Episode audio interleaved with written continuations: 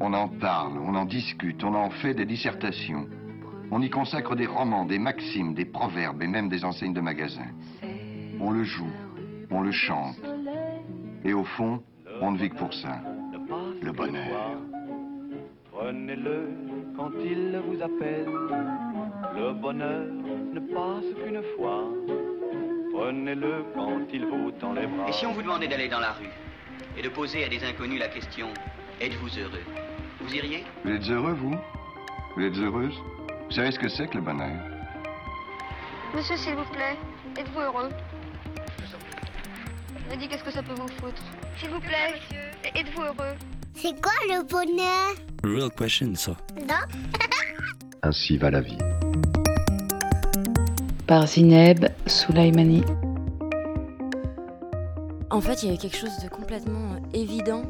Même quand j'étais petite, je disais à mes parents Je vais être danseuse. Moi, mon rêve, c'était le lundi, je voulais être danseuse. Le mardi, je voulais être comédienne. Le mercredi, j'avais un planning quand j'étais petite. Plus tard, je ferais ça. Ce qui est à peu près ce qui s'est passé finalement.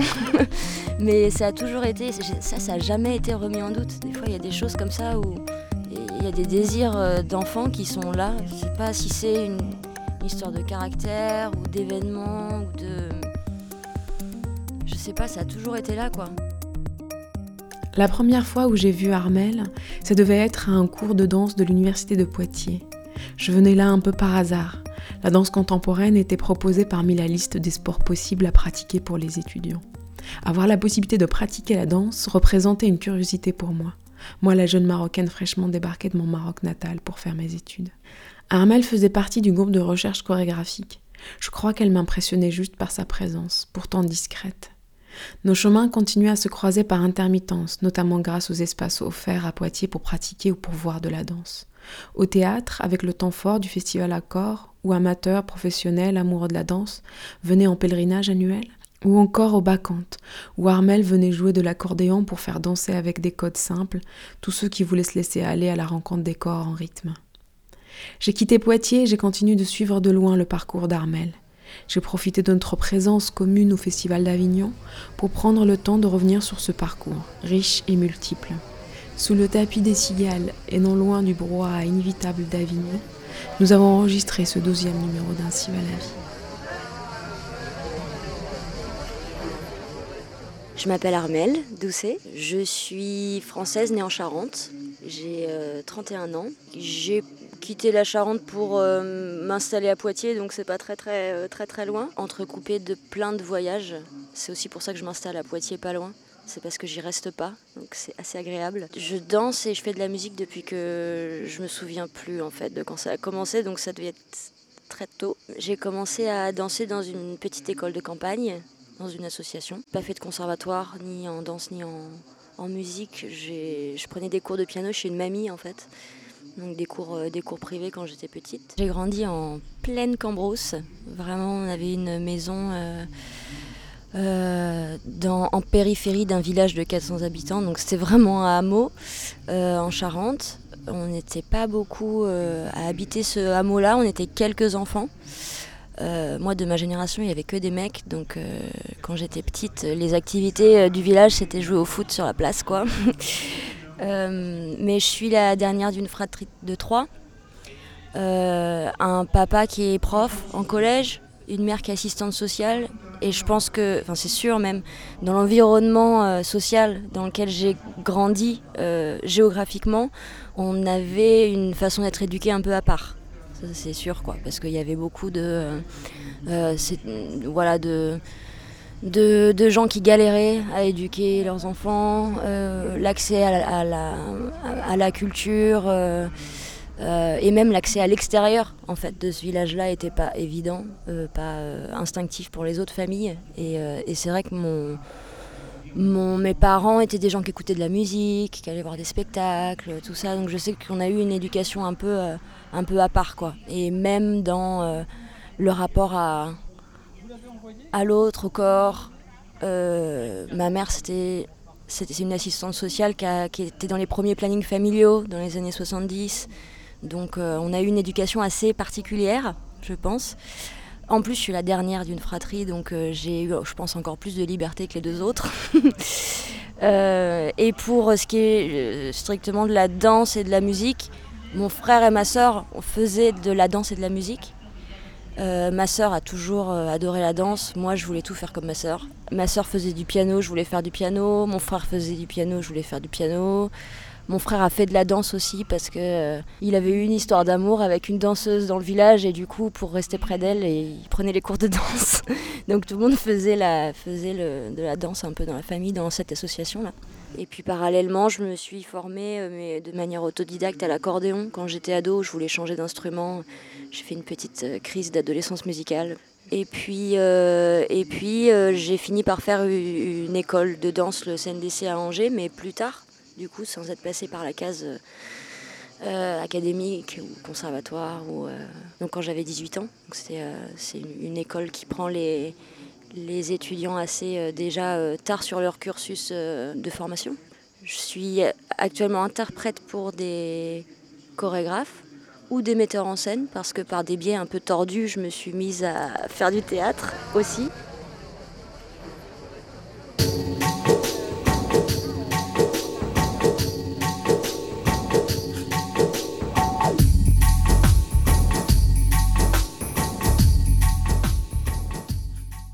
Alors j'ai fait le, donc le CNDC à Angers. Donc le CNDC, c'est une école où euh, il y a beaucoup de chorégraphes européens, mais surtout quand même français, de la danse contemporaine française, qui passent. C'est un lieu de passage.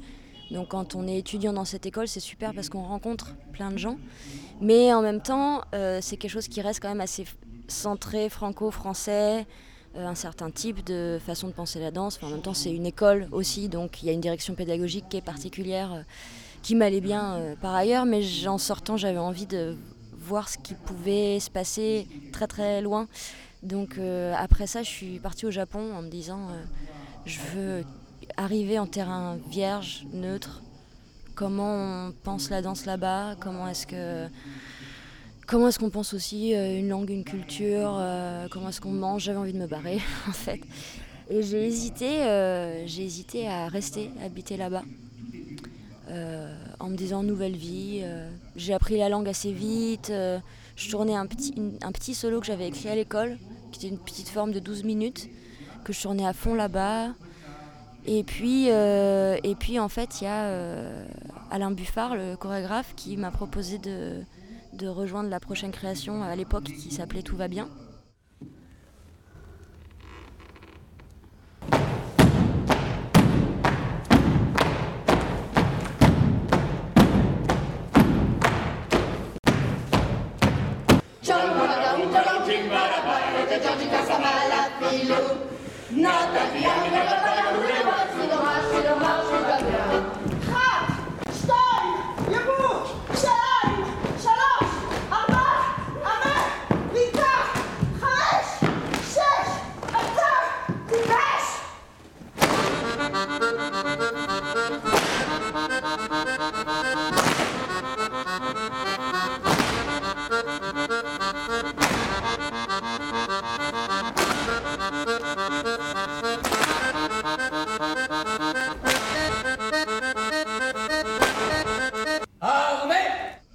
Nota via, c'était vraiment une personne pour le coup avec qui j'avais envie de travailler, que j'avais rencontré à l'école aussi.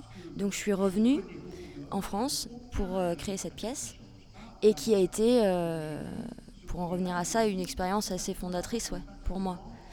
Euh, la rencontre avec lui, avec son travail, avec l'équipe de cette pièce.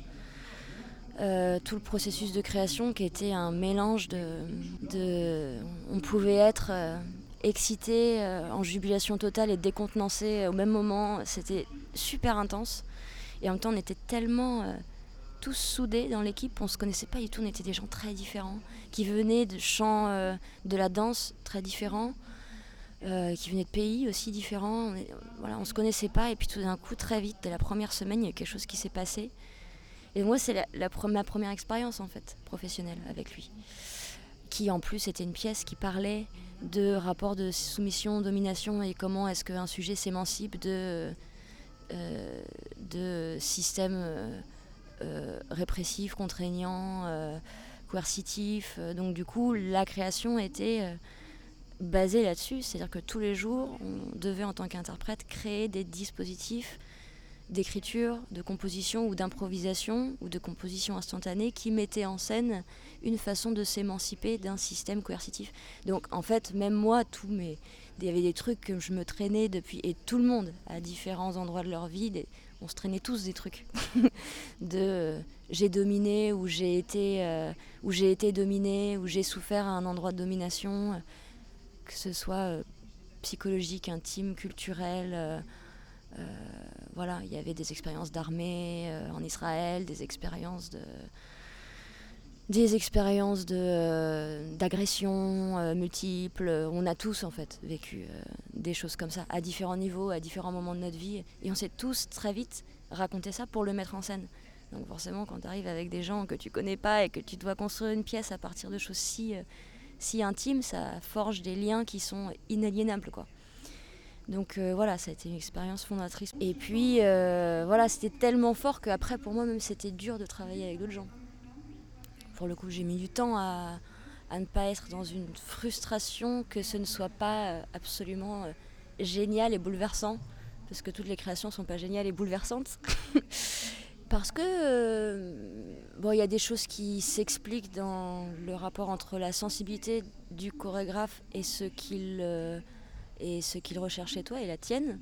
Et puis euh, parfois, c'est un pari quand tu travailles avec quelqu'un aussi.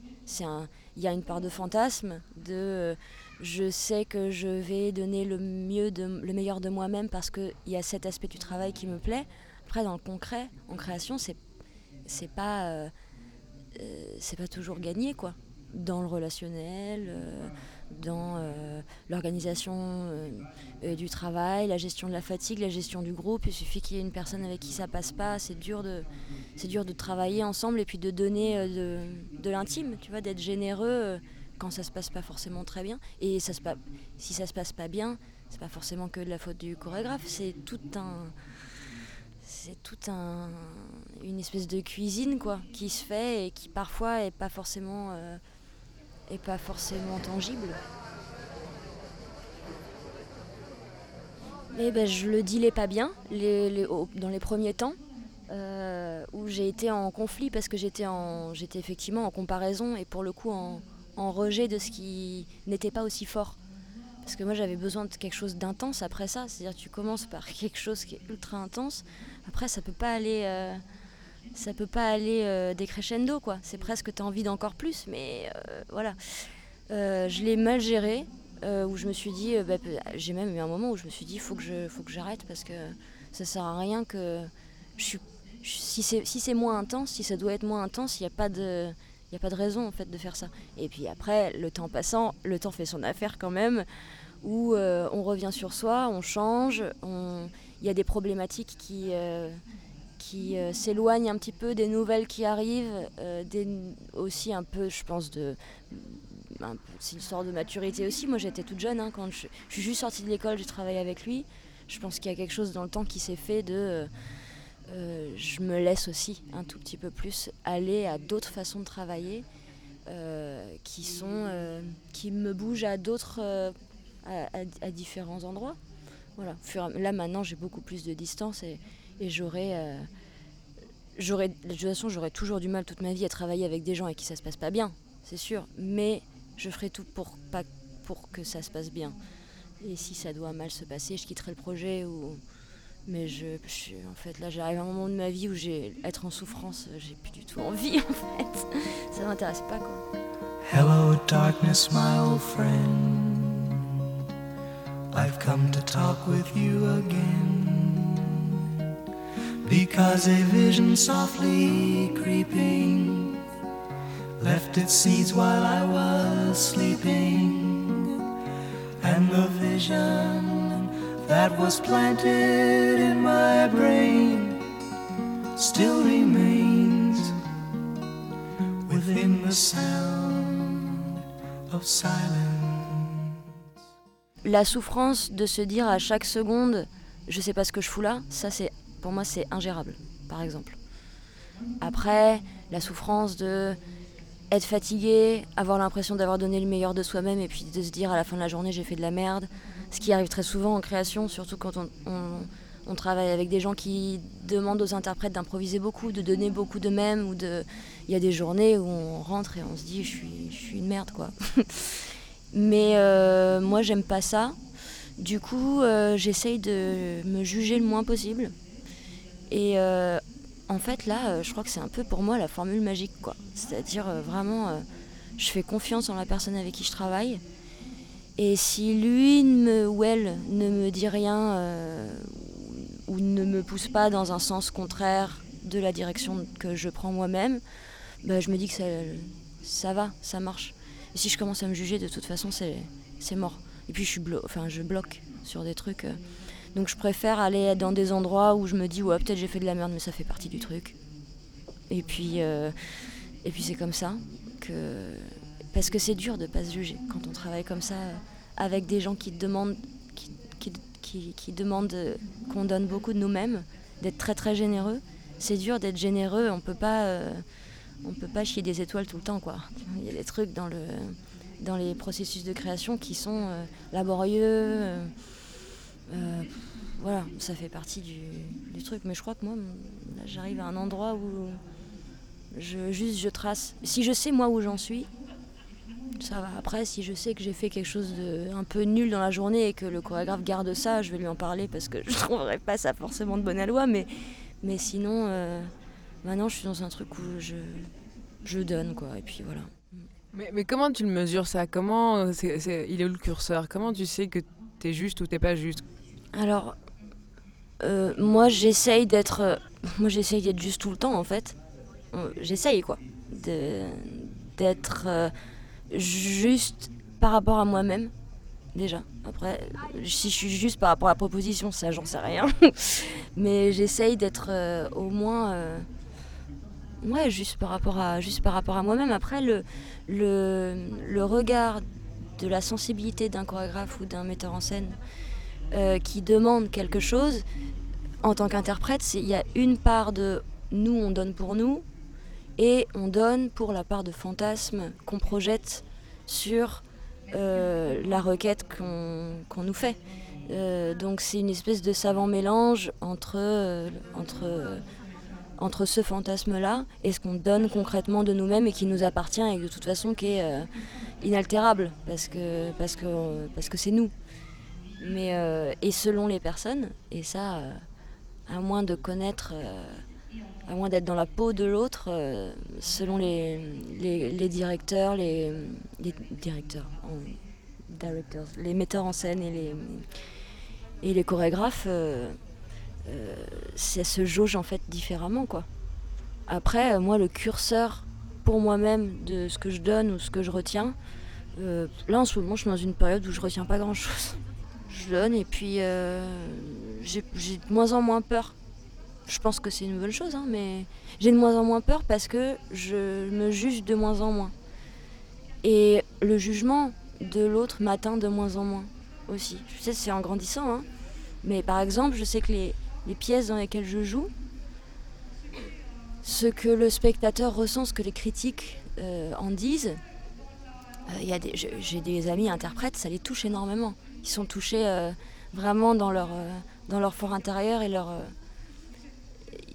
Ils, peuvent être là choqués ou vexés ou mal dans leur peau parce qu'il y a une critique négative ou que.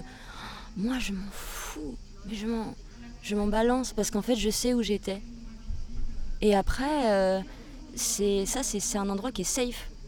J'ai pas ce que les gens reçoivent, tant mieux si ça leur plaît, et tant pis pour eux si ça leur plaît pas.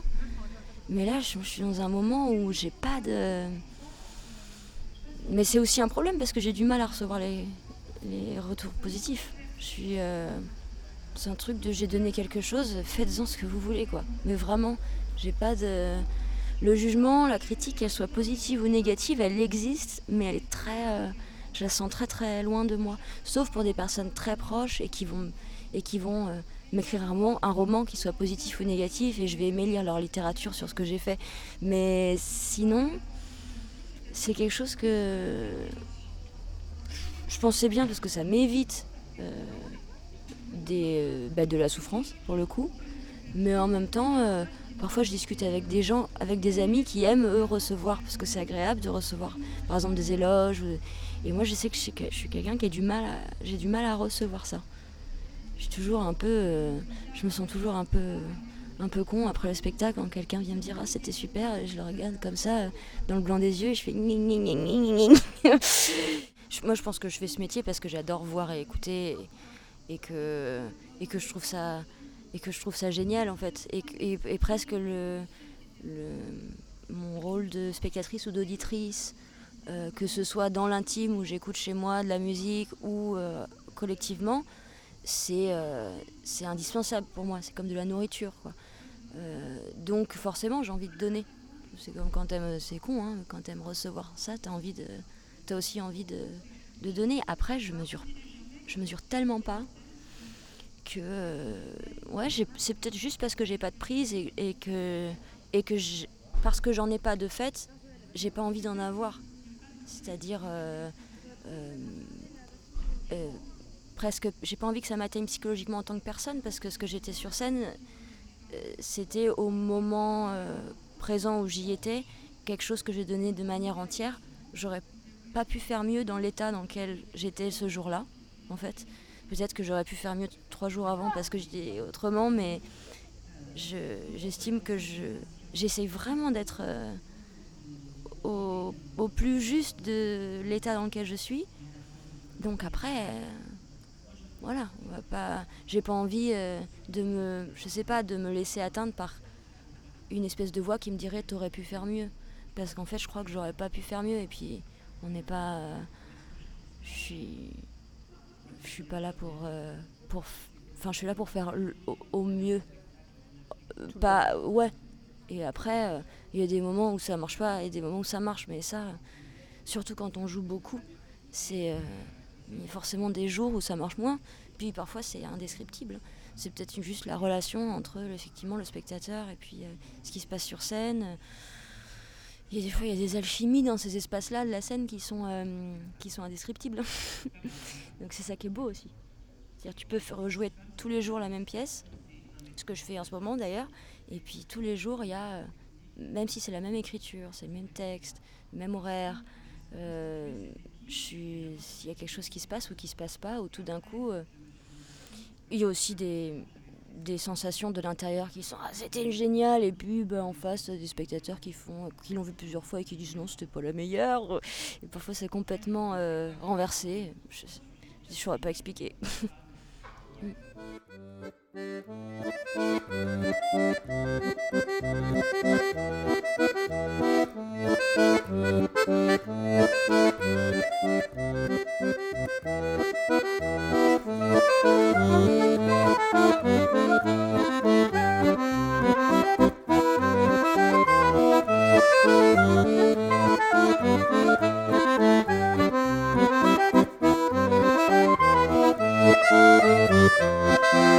Bah,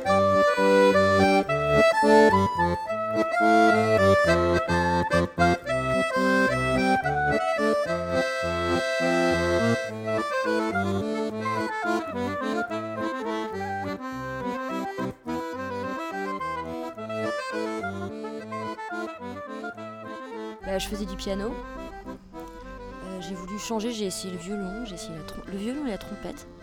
Et euh, un jour, j'avais 16 ans, j'étais avec mon mec du lycée, on était parti en stop sur des festivals l'été et on s'est retrouvé à Saint-Chartier, qui est ce grand festival de lutherie de musique traditionnelle.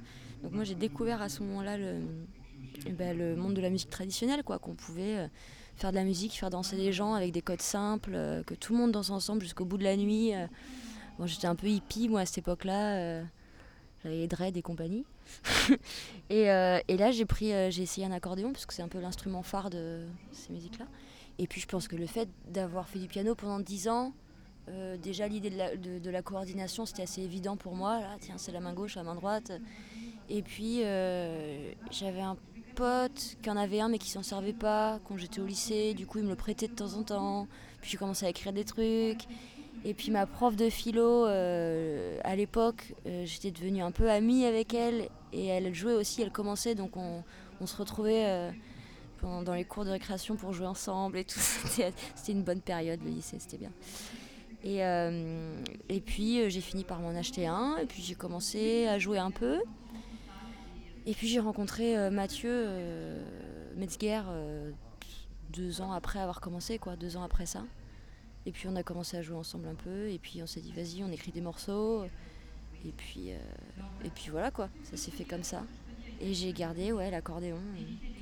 J'ai une, relation un peu euh, fusionnelle avec euh, cet instrument, même si parfois en ce moment, comme je joue, je, joue beaucoup d'autres pièces qui sont pas du tout avec l'accordéon, ben, je, je l'abandonne un peu quoi, mais, mais, mais j'adore cet instrument. Et je, ça fait déjà deux ans que j'ai écrit des morceaux pour un album solo que j'ai pas le temps d'enregistrer et tout ça, mais je me dis que ça va sortir.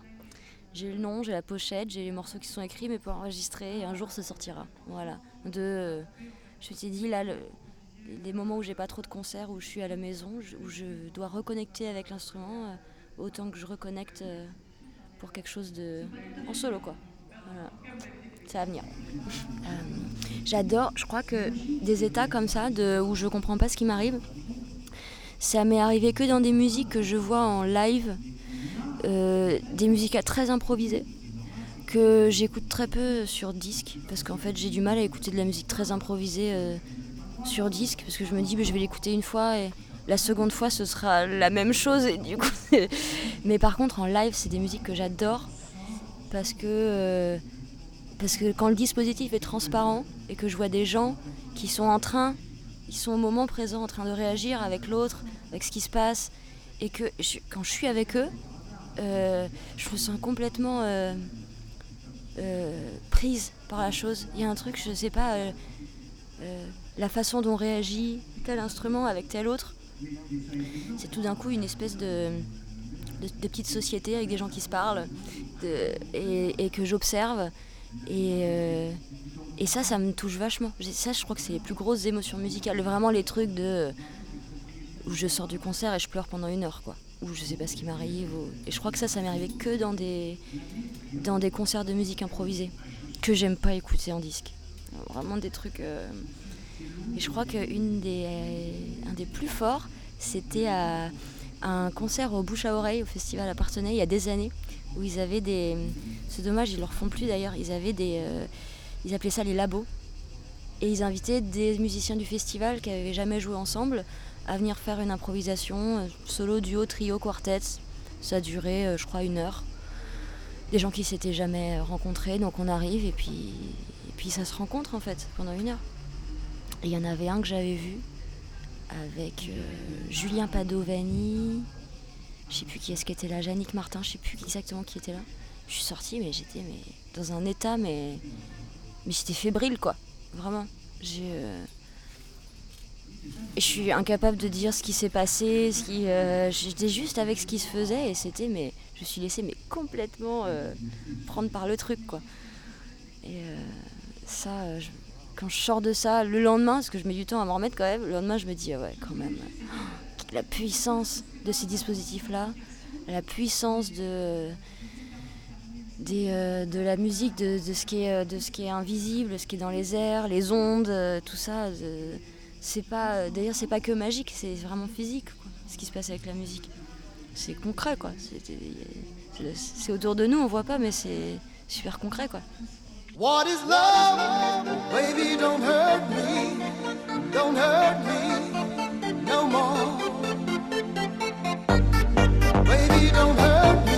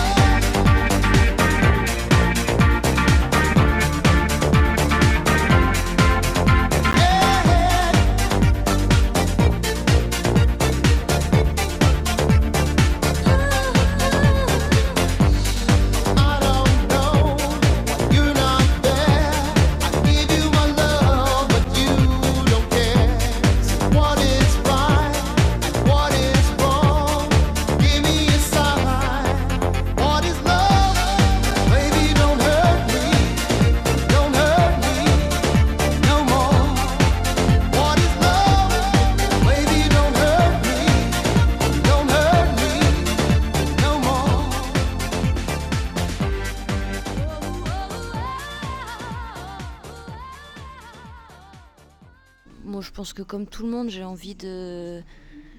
Enfin, comme tout le monde, peut-être pas comme tout le monde d'ailleurs. j'ai envie de, j'ai envie d'être heureuse, d'être entourée de gens que j'aime et c'est peut-être regrettable, mais j'ai pas, je fais pas vraiment de séparation entre entre entre l'intime et puis le et puis le, le travail quoi.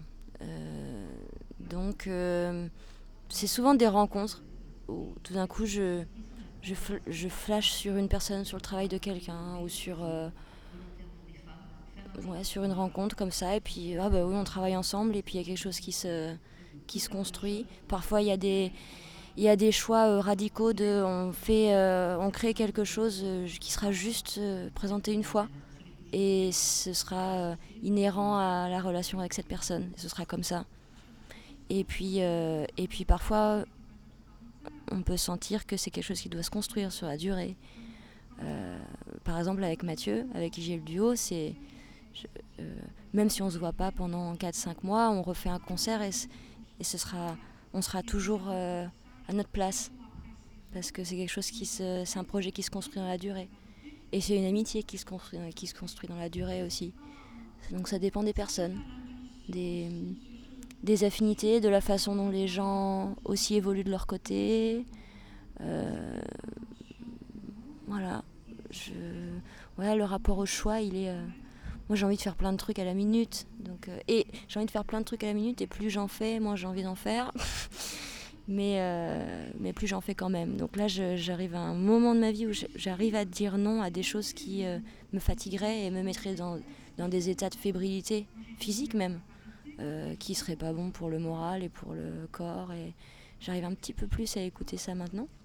Mais il y a quelques années, euh, on me proposait de faire quelque chose, je disais ouais ouais c'est super, euh, je vais donner le meilleur de moi-même. Et là, je, me dis ouais là non, faut, faut que je me calme un petit peu parce que les moments pour moi sont plus plus les moments de calme et de rien deviennent de plus en plus précieux aussi et viennent nourrir les moments de plein. Mais euh, j'ai envie de creuser encore le Japon, c'est-à-dire que est-ce qu'il y a besoin, il y a la nécessité comme ça de, de se mettre euh, pas, pas en danger, enfin peut-être quelquefois un peu, mais en tout cas de s'être euh, vraiment de sortir de sa zone de confort totalement, donc identitaire, territorial, familial, social, matériel, pour pour se tester, pour, pour se connaître. Enfin, c'est quoi qu'on cherche quand on fait ce genre de... C'est sûr, mais en même temps, dans la recherche de, d'un moi un peu plus profond, euh, je pense qu'on est obligé de se débarrasser de tout euh, cet apparat social, culturel, contextuel. Euh, moi, je suis, vraiment là-bas. J'avais, je te disais que j'avais envie d'arriver en terrain vierge pour moi-même, c'est-à-dire de ne pas avoir une étiquette avec écrit école de danse française, tu vois, sur ma tête. Je sais que personne ne me connaît là-bas, donc les relations, qu'elles soient humaine, sociale, artistique, euh, parce que quand même culturellement c'est c'est différent quoi.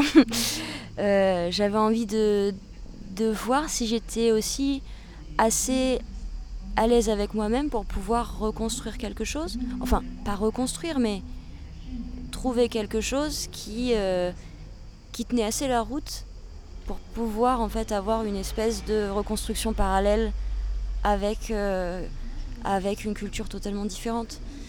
Donc euh, il y a quelque chose avec le Japon. En plus, je suis pas la première à l'avoir dit. Je pense que les Français euh, ont une attirance pour le Japon et une fascination euh, et qui est réciproque hein, par rapport aux arts, à, la bouffe. Enfin, on a, on a beaucoup de points communs et beaucoup de. C'est une espèce de savant mélange. Je pense que c'est pour ça qu'il y a une attirance entre des, des, des points communs et puis des, des choses radicalement opposées. Euh, qui font euh, qui font qu'on qu'il y a une un intérêt ou une curiosité, une excitation de qu'est-ce que c'est que cet ailleurs. Euh. moi, je l'ai senti vraiment comme ça parce qu'en plus, bon, le, Japon aujourd'hui, c'est pas le Japon d'il y a 50 ans, donc c'est quand même une société qui est très occidentalisée. Donc il y a des, c'est pas comme, enfin, je sais pas, il y, a une, il y a un rapport à l'Occident, je veux dire, des buildings. aux États-Unis, en Europe, on en trouve des pareils. Mais il y a aussi des temples et des architectures plus traditionnelles. il y a les deux, quoi. Donc on n'est pas complètement, euh, euh, pas complètement paumé. Mais si on veut se paumer, on peut choisir de le faire. C'est ça que j'aime bien avec le, avec le Japon. Et puis, euh, bon, après, moi, j'aime bien voyager, donc j'aime bien être. Euh, j'aime bien tout d'un coup me dire, oh là là, mais la France, euh, c'est la distance que tu prends par rapport à ton pays, quoi. De. tout d'un coup de voir des Français à l'étranger où tu as juste envie de voir tout sauf des Français parce que ça te ramène, je sais pas, à des comportements qui t'échappent, de un peu bourrin, un peu, un peu nonchalant du français qui est là à l'étranger et qui croit qu'il y a chez lui un peu partout, euh, qui m'énerve pas mal. Euh, donc est radicalement opposé au comportement des, euh, des, Japonais sur place, ça c'est sûr. Mais je sais pas, je pense que les Japonais m'ont appris quelque chose en termes de respect de ce qui se passe, en tout cas dans le travail, de d'engagement total aussi. Hein. Dans le travail, ils sont quand même très très admirables pour ça. Euh, et puis, ouais, je sais pas. Moi, je j'ai aussi une espèce de d'idée comme ça qui me dit que ce qui est le plus étranger à moi est, peut-être la part de moi euh, que j'ai envie de connaître. Ou que, de laquelle j'ai envie de me rapprocher. De tout ce qui est euh, en tant qu'être humain quoi. De me dire on a quelque chose où on est tous pareils. On a été éduqués, euh, formatés par des cultures, des endroits, des géographies, des climats, des histoires personnelles, collectives, euh, euh, des fantômes du passé, plus ou moins ouais, plus ou moins individuels, plus ou moins collectifs, plus ou moins récents, plus ou moins anciens, de colonisation, de guerre, de plein de choses qui nous échappent aussi. Je me dis, on a quand même quelque chose qui est en commun. Alors, qu'est-ce qui est commun avec ces, avec ces gens-là que j'ai envie de rencontrer et qui sont a priori à des années-lumière de moi, euh, socialement, enfin, dans, la dans la construction sociale euh, qu'on a eue euh, l'un et l'autre. Donc je me dis qu'il y, y, a quelque chose qui est, y a quelque chose qui est commun et cette chose-là, elle est, elle est pareille, elle est inaliénable parce que elle est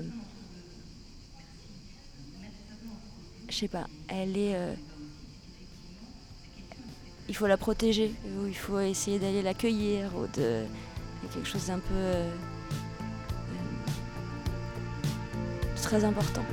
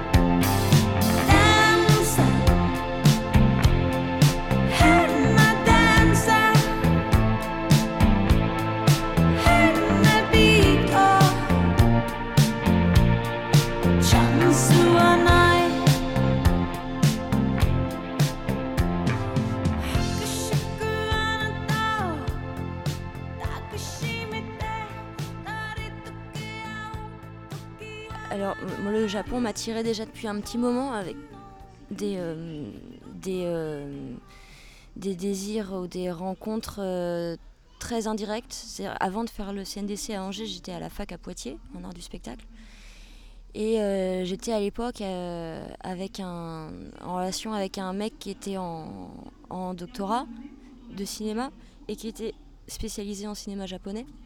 Donc c'est vrai que pendant deux ans, en fait, j'ai vu beaucoup de cinéma japonais un peu tous les soirs. Donc j'ai eu une espèce d'entrée euh, par, le cinéma, par le, cinéma des années 60-70, de cette culture-là, qui me fascinait. et puis quelques années après, à l'école, on a eu Komolo Bushi qui est venu, qui est venu nous, nous donner un training pendant un mois de ce training a découlé le solo que j'ai tourné euh, un petit peu par la suite là-bas. Et donc c'était une deuxième entrée. Euh, quand je dis indirect, c'est par le biais d'un, art japonais. Euh, parce que concrètement, j'ai pas j'avais je sais pas j'avais pas d'amis japonais qui me parlaient du pays ou de donc j'étais dans une espèce de fantasme de il y a le buto et le cinéma japonais là-bas donc je vais y aller deux choses qui me plaisent vachement c'est plus facile de trouver l'altérité dans l'altérité apparente que dans euh, ce qui nous apparaît comme commun. Mais le fait de franchir ce cap aussi géographique, c'est euh, une façon d'aller plus vite. c'est une façon d'être un peu radical quand on veut la, euh, quand on veut la, la, chercher. Quand on la voit physiquement, dans le comportement, dans tout ce qui nous entoure, dans les odeurs, c'est quand même plus facile je pense que c'était quelque chose de très, euh, c'est très pragmatique. Il fallait que j'aille euh, très loin pour trouver ça et j'aurais pu aller loin ailleurs. Hein. Mais, euh, mais, je sais pas, il s'est avéré que j'ai eu ces deux entrées là, par le cinéma et puis par la danse où, je me suis dit allez, j'y vais quoi. Par quoi ça passe une journée du coup d'artiste-interprète enfin, Est-ce qu'il y a des rituels à installer? Est-ce qu'il y a des, des nourritures indispensables à, avoir? Est-ce qu'il y a une discipline? Enfin, c'est un peu euh, la part un peu euh, fantasmée de l'iceberg parce que du coup quand on est spectateur, euh, on vient, on voit un résultat terminé, on voit une proposition terminée qui se veut autonome en elle-même, mais mais quand on a l'endroit de l'interprète sur le plateau, c'est pas que ça le travail. Mais en fait, ça dépend des pièces. Ça dépend des pièces, ça dépend des moments de ma vie aussi, selon les un régime alimentaire qui change ou des choses comme ça, mais ça dépend vraiment des pièces. Par exemple, sais quand euh, j'ai un concert euh, avec Mathieu, donc avec qui je suis en duo, qui est vraiment de la musique pure, euh, il faut que absolument, même si j'ai pas joué pendant longtemps, que je joue beaucoup d'accordéon la veille mais pas le jour même. Voilà, euh, mais c'est un truc que je me suis imposé à moi-même. Hein, il faut que je joue la veille. Euh, il faut que je mange avant, absolument. Tandis que euh, si je joue par exemple blablabla, bah, là, donc la pièce, le solo de l'encyclopédie de la parole que je joue beaucoup là, j'ai un rituel. Pour cette pièce-là, j'ai un rituel qui est très très très chronométré. je viens deux heures avant. j'ai un quart d'heure pour prendre un café et, euh, et me mettre en. me préparer dans les loges. Je fais euh, un quart d'heure de massage, d'automassage, une demi-heure de pilates.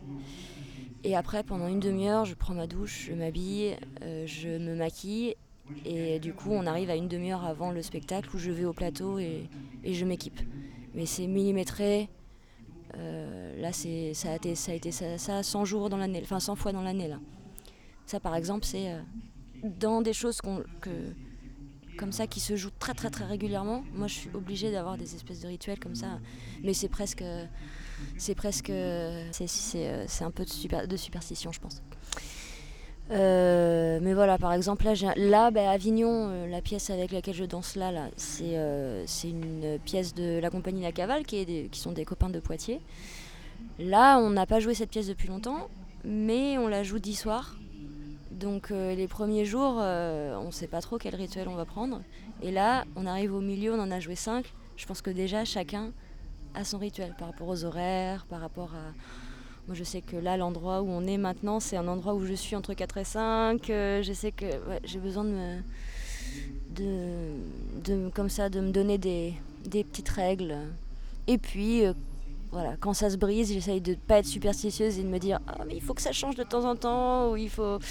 Mais c'est un, une espèce de, de, mélange entre on se construit quelque chose et en même temps euh, la routine c'est chiant. Donc c'est un truc entre les deux.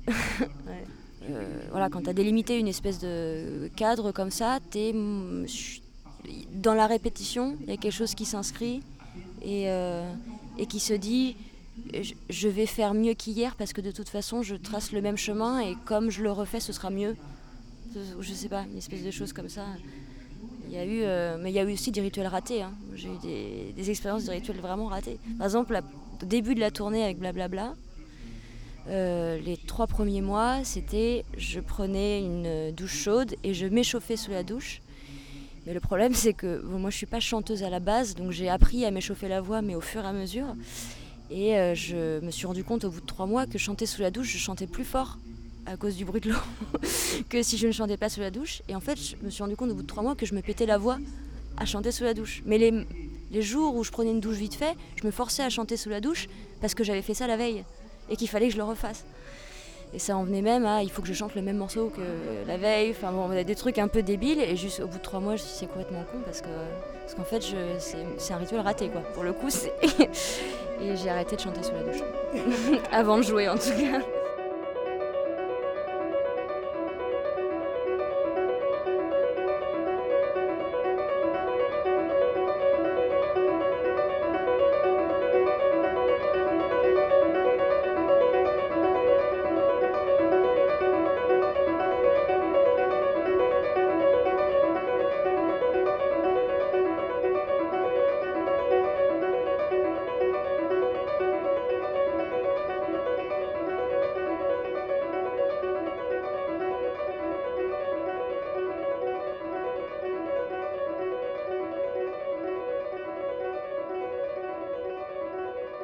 La nécessité d'avoir des structures de quotidien qui revient comme ça et de rituels du coup liés à des projets.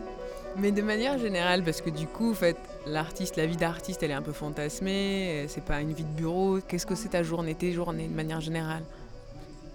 Des journées par exemple où je suis pas sous contrat avec une compagnie, je vais être chez moi, je suis plutôt oiseau de nuit, donc je vais me coucher très très tard, euh, soit faire de la musique, soit écrire, soit. Euh, euh, regarder euh, des films que, où ça fait longtemps je me dis qu'il faut que je la regarde, et puis le lendemain matin me lever très tard, et puis euh, prendre du temps pour faire à manger, et puis refaire de la musique. Ou... J'ai des journées vraiment.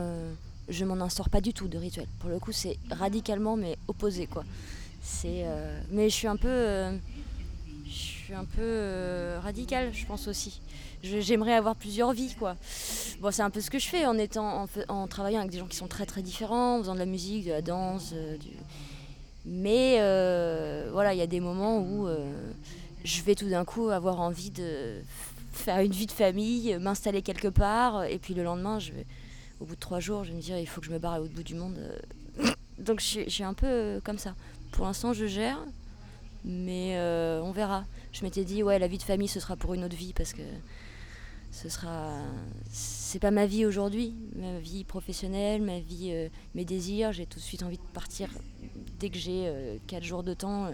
Soit je pars travailler avec quelqu'un euh, d'un coup de manière improvisée spontanée soit je pars toute seule je sais pas me baigner en Égypte dans la mer Rouge j'ai un, truc très qui switch très facilement.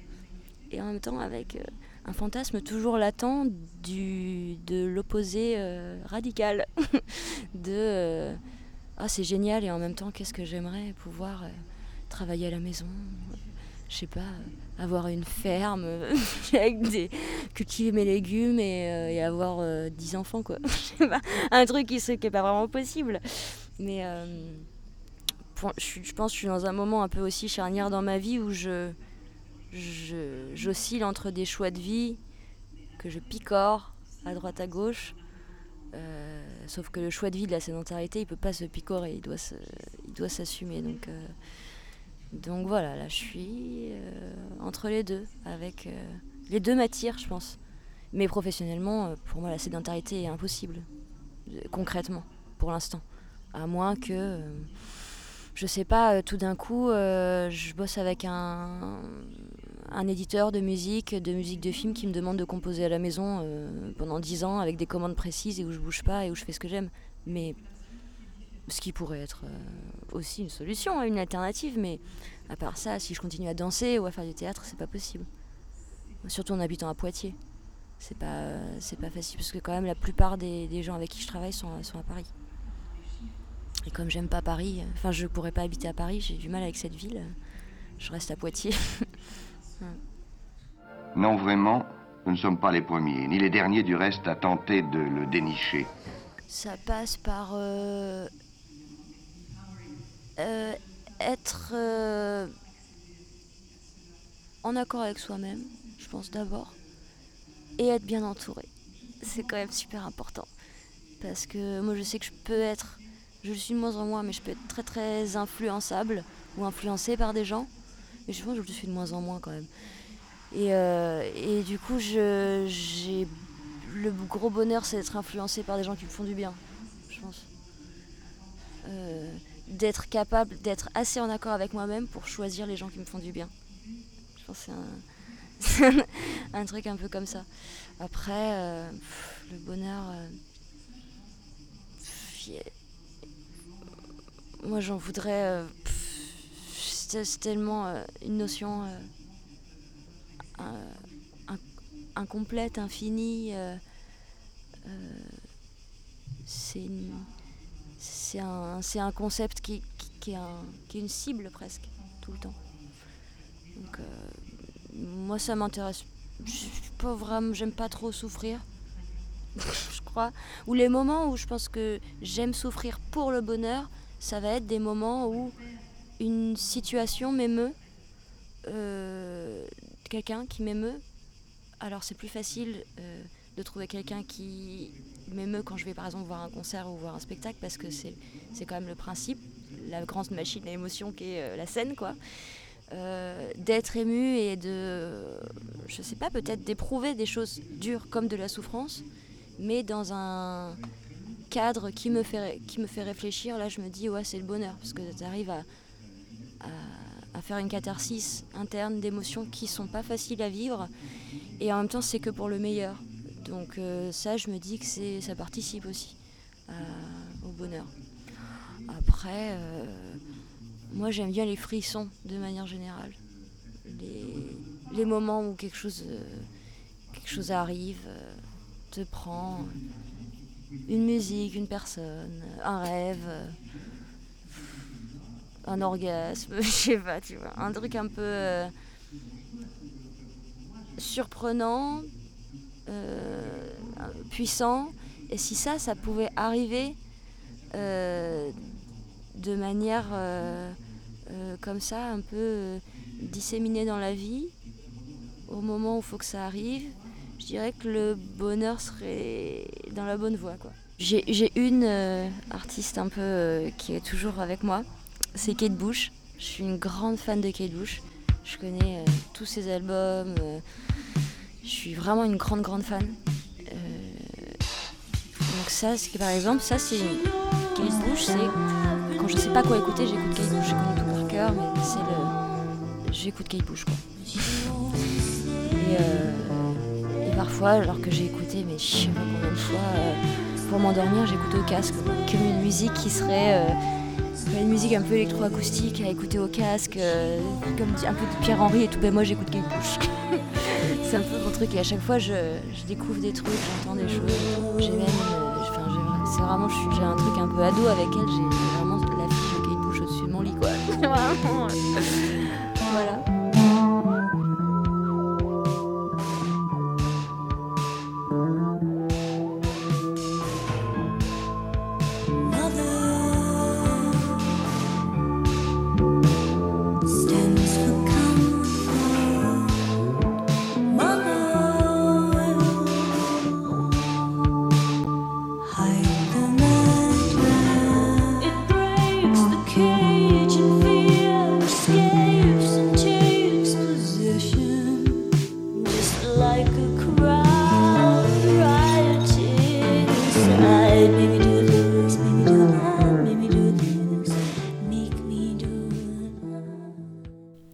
Merci Armel pour ta générosité dans notre échange. Oui, se trouver, se connaître pour être en accord avec soi, être bien entouré par les énergies qui nous font du bien, et trouver les espaces cathartiques pour évacuer les émotions chargées. Grand chantier, mais jolies perspectives à la clé. Nous quittons Avignon, nous quittons Poitiers et nous quittons la Charente pour retraverser la Méditerranée. Oui, de nouveau, toujours en alternance, à la recherche d'une parole résonante. Au prochain épisode, nous descendrons dans les terres, vers le sud marocain, Nous allons toquer à la porte du désert pour écouter Mbark. Mbark, qui veut dire le joyeux, est un artiste sculpteur. Mbark est amazir. Je l'ai rencontré à Marrakech. Nous avons questionné l'identité plurielle, l'imaginaire confisqué et puis retrouvé. Nous avons parlé d'intime et d'universel. Nous avons cherché à comprendre par quoi passe le bonheur, les instants heureux. Toujours. Puisqu'ainsi va la vie.